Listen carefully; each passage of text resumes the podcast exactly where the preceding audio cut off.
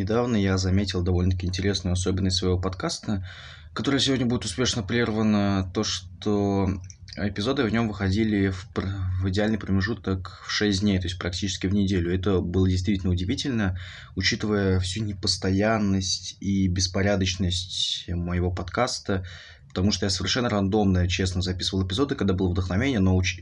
и действительно, не, когда я прослеживается в этом некий порядок, это довольно-таки удивительно. Но не об этом речь сегодня, об этом мы поговорим как-нибудь в конце или в специальном дайджесте. Я всех приветствую, дорогие друзья. К сожалению, сегодня этот порядок, как я ранее говорил, нарушен, и прошло по меньшей мере 10 дней с момента публикации последнего крайнего эпизода.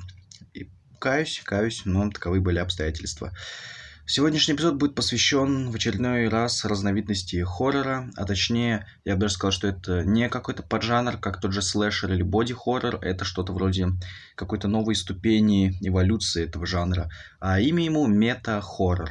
Тема до ужаса интересная, и интересна в первую очередь тем, что она не так проста, как кажется на первый взгляд, и э, зародилась как раз-таки в в тот период, когда хоррор претерпевал не лучшие времена и мог окончательно сдуться. Ну, в принципе, что с, ним в итоге-то и произошло по большей части, потому что, как мы помним, процентов 70 выпускаемых хорроров в году оказывается полнейшим отстоем, и это я даже, возможно, в какой-то степени слегка преуменьшил. То есть 70% это преуменьшенное количество.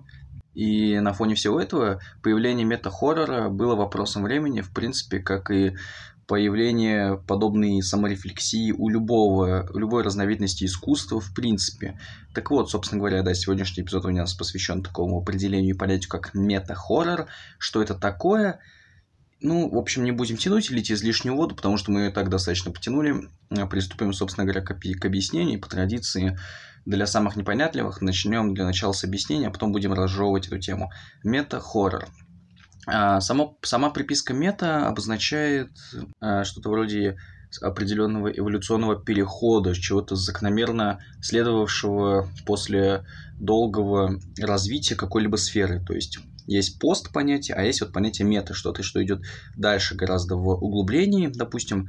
И также это можно характеризовать, как я ранее говорил, саморефлексия, как, например, что-то, что уже изжило себя в искусстве, подвергается самоповтору, но с определенной долей иронии и эти клишированные моменты преподносятся как раз-таки в лоб, тем самым это выглядит оригинально. Понятно, что мозг растет, это свойственно, что голова будет болеть после моих объяснений. Я не знаю, как еще более понятно объяснить, но если в двух словах, то это пародия, которая пародией как таковой и не является, и не принято ее таковой считать. В общем-то, это тоже, наверное, мне еще более непонятно я сказал, но все-таки давайте я попытаюсь объяснить, как-то побольше разжевать, чтобы было совсем уж понятно для самых чайников. Потому что я и сам-то толком-то в этом до конца не разобрался, уж не обессудьте, каюсь. Так вот, яркий представитель – это культовый фильм ужасов «Крик», о котором, скорее всего, вы все уже давным-давно были наслышаны. Вот как раз-таки на его примере мы объясним. Крик э, вышел в тот период, когда хоррор уже успел расцвести и одновременно с этим уже успел начать затухать из-за огромного количества э, самоповторяющих себя произведений, то есть чего-то такого, что уже все видели давным-давно. Фильмы про убийц перестали пугать из-за того, что все знали эти клишированные моменты с «давайте разделимся» и все такое. Крик как раз-таки на этой волне вышел, и он имел все то, за что, в принципе, подобные клишированные хорроры и ненавидели. То есть тупых подростков, а, главного злодея, максимально выглядящего как типичный маньяк из фильма ужасов, маски призрака, то есть что-то вот такое максимально эксплуатирующее самые типичные клише фильмов ужасов тех лет 80-х и 90-х. И, казалось бы, на этой почве он тоже должен был кануть в лету и не стать культовым, но почему-то, несмотря, ну, на фоне всех остальных таких же фильмов, он завоевал сердца миллионов, и у него много поклонников и по сей день. То есть его приятно пересматривать, и фильмы из этой франшизы снимаются до сих пор. Их, конечно, качество оставляет желает лучшего, и, на мой взгляд, они превратились в то, во что боролись изначально, но тем не менее. В чем же, собственно говоря, феномен Крика? Да в том как раз-таки, что понятие метахоррор, наверное, возможно, на нем как раз-таки и зародилось. То есть это все, эти самоповторы клише являлись, а, одновременно с этим высмеивали э, подобные фильмы, которые эксплуатируют одну и ту же манеру повествования, но в то же время они являлись пародиями, как тоже очень страшное кино. То есть комедии «Крик» можно назвать с натяжкой. Это довольно-таки жу- жуткое, жестокое, кровавое произведение, настоящий слэшер. И как бы по меньшей мере, то есть на уровне «Пятницы 13 того же, но почему-то использующего пародийный элемент, не являющийся комедией. Это как раз-таки понятие мета-хоррора, когда э, обыгрываются нестандартным образом достаточно стандартные и тривиальные вещи. И сейчас мы вот, я привел в пример самый ярчайший представитель Крик. А теперь немножечко в более андеграундное движение углубимся. Например, тоже уже ныне культовый фильм «Хижина в лесу», который вы наверняка тоже знаете.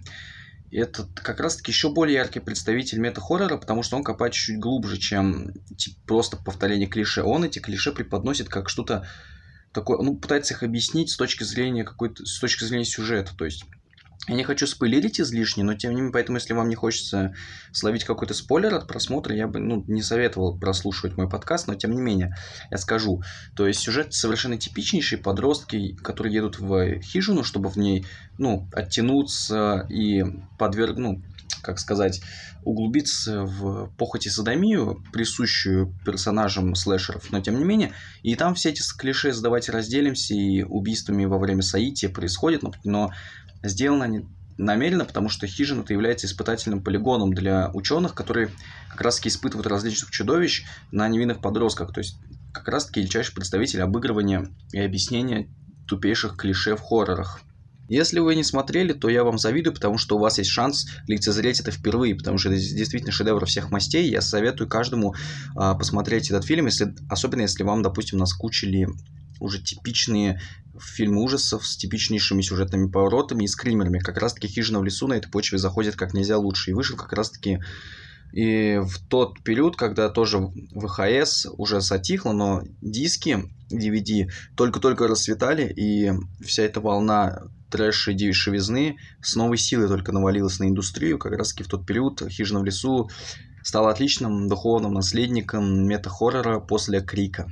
Однако «Хижина в лесу» как раз-таки больше все-таки является комедией, имеет больше комедийных элементов, каких-то шуток, юмора, что, конечно, не мудрено, потому что это очень тонкая грань от откровенной пародии до мета-хоррора. Тут, конечно, контраст и взаимодействие этих направлений и определений довольно-таки сильно между собой переплетаются.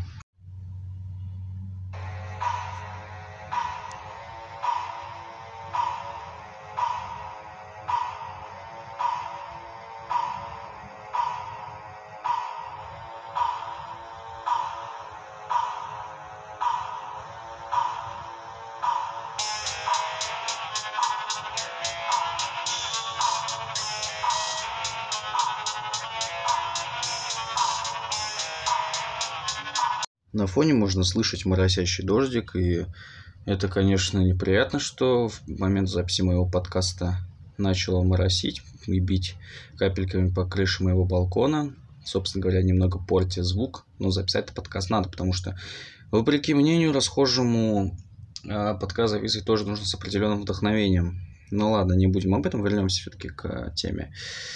А мета-хорроры, как я, ну, про хижину в лесу, это, очевидно, все-таки комедия, и многое взяла, этот фильм взял от комедии, поэтому как бы это еще надо подумать, что это конкретно пародия или яркий представитель мета-хоррора.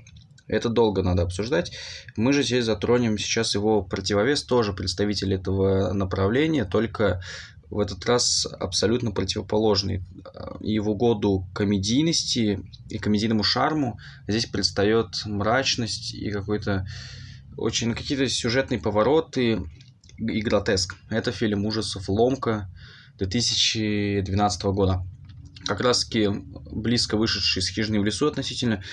И это... Я тоже не буду спойлерить, потому что достаточно много моментов, которые нужно лицезреть, и там много сюжетных поворотов, но скажу лишь, что как раз-таки там та же самая концепция о заброшенном доме, в котором происходит какая-то паранормальная хрень, хорошо эксплуатирована и контрастирует с фантастикой.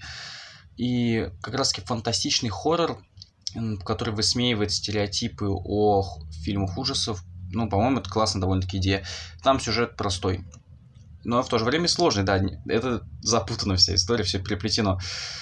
А, друг едет, едет к другому своему корешу, который страдает наркозависимостью, и он хочет его вылечить, приковав наручниками к батарее, чтобы тот без э, колес продержался какое-то время в заброшенном доме, в котором он проживал. И, собственно говоря, на этом строится сюжет, концепция. А дальше уже начинается какой-то фантасмагорический шарм уровня Нолана.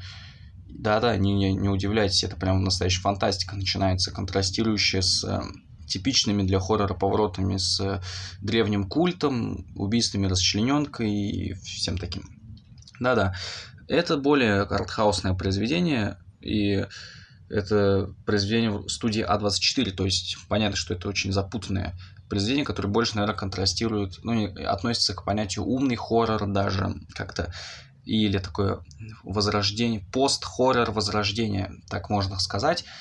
А, вот, поэтому об этом тоже непременно будет эпизод, но пока что вот можно сказать, что это все-таки больше мета-хоррор, как раз-таки за счет классного обыгрывания каких-то клише в фильмах ужасов. Потому что та же реинкарнация, это реинкарнацию или солнцестояние Ариастера, а, вышеупомянутым термином обозначить нельзя. Это исключительно произведение пост-хоррор возрождения. Ну, к которому от большинстве своем относятся как раз-таки работы студии А24, фильмы по типу «Прочь», «Мы» и так далее. Но опять же повторюсь для ясности, что путать это мета-хоррор с пародиями кардинально, ну, полностью противопоказано, потому что пародия это комедия, несмотря ни на что. То есть, когда ты что-то пародируешь, ты непременно там какие-то гэги, обыгрывания забавные. Тут же это не сколько высмеивание, сколько вдыхание новой жизни в уже приевшуюся приевшуюся концепцию. Это все-таки надо понимать и различать, что крик сам по себе пародией не является. То есть, вот очень страшное кино, которое, к слову, пародирует этот самый фильм, это пародия. То есть, здесь есть юмор, здесь есть шутки, и обыгрываемые клише подаются с юмором, в то время как крик все так же страшен и ужасен со, своей этой типичной историей, но при всем этом а, ты понимаешь, что как бы ты видел уже эти сцены неоднократно, но все равно, как в первый раз их просматриваешь в, в этом фильме, потому что он действительно шедевр своего жанра, я бы даже так сказал. В общем-то, да, моя... можно писать целую диссертацию на эту тему, но, естественно, мне подобным заниматься вовсе не хочется, поэтому я просто растолкую по-быстренькому в своем подкасте. Так вот, грустно, конечно, что прошло уже по меньшей мере 10 дней с публикации последнего о русской хтоне. Я не хотел так тянуть, но обстоятельства вынудили.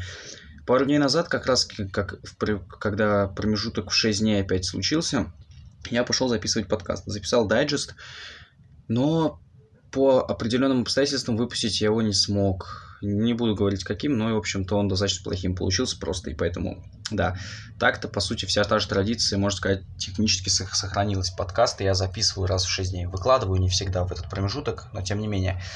Постараюсь, конечно, в будущем начать чистить, но не знаю, насколько это нужно. Мне кажется, мои подкасты, они как вино с годами, только лучше. То есть, чем дольше я тяну, тем сочнее получается эпизод, потому что я могу каждый день записывать, но при всем этом они будут еще хуже, чем уже сейчас, ибо я просто буду без вдохновения и усталый записывать, и если я во, во время этого прихода притока вдохновения запинаюсь и долгие паузы выдерживаю в речи, то представьте, как я буду сонным и недовольным записывать эпизод. Это просто такими эпизодами можно будет пытать людей в аду и основать таким образом новый поджанр хоррора тупая шутка предельно, но пусть будет. Собственно говоря, вот. А, собственно говоря, вот, качество, как всегда, оставляет желать лучшего, но я надеюсь, оно не будет слишком сильно врезаться в уши, потому что я более-менее добился хоть чего-то удобоваримого, но я постараюсь в будущем выйти на какой-то новый уровень в самом звучании, потому что, мне кажется, с смысловой нагрузкой я справляюсь более-менее нормально. То есть за такой маленький промежуток я раскрываю тему, объясняю, что это такое для самых непонятливых, как-то рассуждаю, привожу примеры. Все то, ради чего задумался мой проект, фосфор, я, в принципе, как раз-таки осуществил. Фосфор это было что-то такое, определенное, какой-то глоток свежего воздуха среди тех подкастов, которые делают тоже про фильм ужасов. Я вообще никогда не понимал людей, которые просто подкасты об обсуждении фильмов делают. Потому что, ну, мне, допустим, такое никогда не нравилось ибо обычно-то киноблогинг уже изжил себя, и каждый второй теперь записывает обзоры, которые смотреть просто уже тяжело. А тут еще и без сценария просто и без видеоряда неподготовленный, без подготовки, то есть человек описывает свои впечатления после фильма, не знаю, кому это может заходить, но ладно. Собственно говоря, вот. Вот что такое мета-хоррор, что это за понятие, с чем его едят, устал уже эту фразу повторять. Я думаю, я достаточно интересно и удобоваримо растолковал с повторами, с паузами, запинаниями, с шумом на фоне, в общем-то, со всем тем, за что подкастера полагается расстрелять, и казнить, линчевать и все такое. В общем-то, да. В общем-то, да. что еще? Ну, какие-то, например, инсайды можно рассказать касательно подкаста, касательно вот фосфора. Потому что вы знаете, что я очень люблю музыку вставлять в, эпизоды в интро, иногда в качестве перебивок и интерлюдий между какими-то частями подкаста. Что, кстати, я планирую в ближайшее время вести, если не буду ленивцем и забуду делать перебивки действительно, ну, то есть подзапариться от монтажом. А и в конце, то есть аутро тоже вставляю какой-то трек, он, как правило, длиннее длится, нежели интро прошлом эпизоде и аутро я это было мое личное аутро, то есть этот, как сказать, инструментал написан был лично мной, так что как бы да, можно сказать, я и музыкой в какой-то степени занялся. Вот такой вот инсайдик небольшой, в общем-то, да, навалил, так сказать, ракешника. Панки, хой, горшок живой. А, да, я уже под конец немножко уставший записываю эпизоды, потому что, как вы знаете, пиздеть о чем-то на пол, ну, полчаса самим собой в алюминиевую такую удлиненную штучку маленькую, которая называется микрофон, достаточно утомительно на самом-то деле, но, собственно, чего не сделаешь ради любимого дела, потому что на что еще я был бы годен, кроме как на запись подкастов. А времена, когда я записывал только-только начинал подкастинг делать с марта по июль, конечно, навсегда запомнится в моем сердце. Да уж, да уж. Тогда я больше слушал рэп и в качестве перебивок вставлял тоже рэп-трек. Сейчас я больше какой-то рок, или если даже рэп, то это какой-то тоже рэп со скримом и гитарным инструменталом все чаще задействуется. Но я, рад, потому что ракешник могет. Как раз таки лучше всего заходит. Вот, эпизоды длились по 9 минут, рассказывалось о всякой конспирологической херне. Интересно было, довольно-таки интересно. Так, и не все из них я, к слову, даже выпустил, что интересно. Ну, я думаю, сейчас можно завершать эпизод, потому что я опять начинаю лить воду. Большое спасибо всем за прослушивание. Я надеюсь, кто-то, кто до этого момента прослушал. Следующий эпизод не за горами. Постараюсь записать его в ближайшие дни. И до скорой встречи.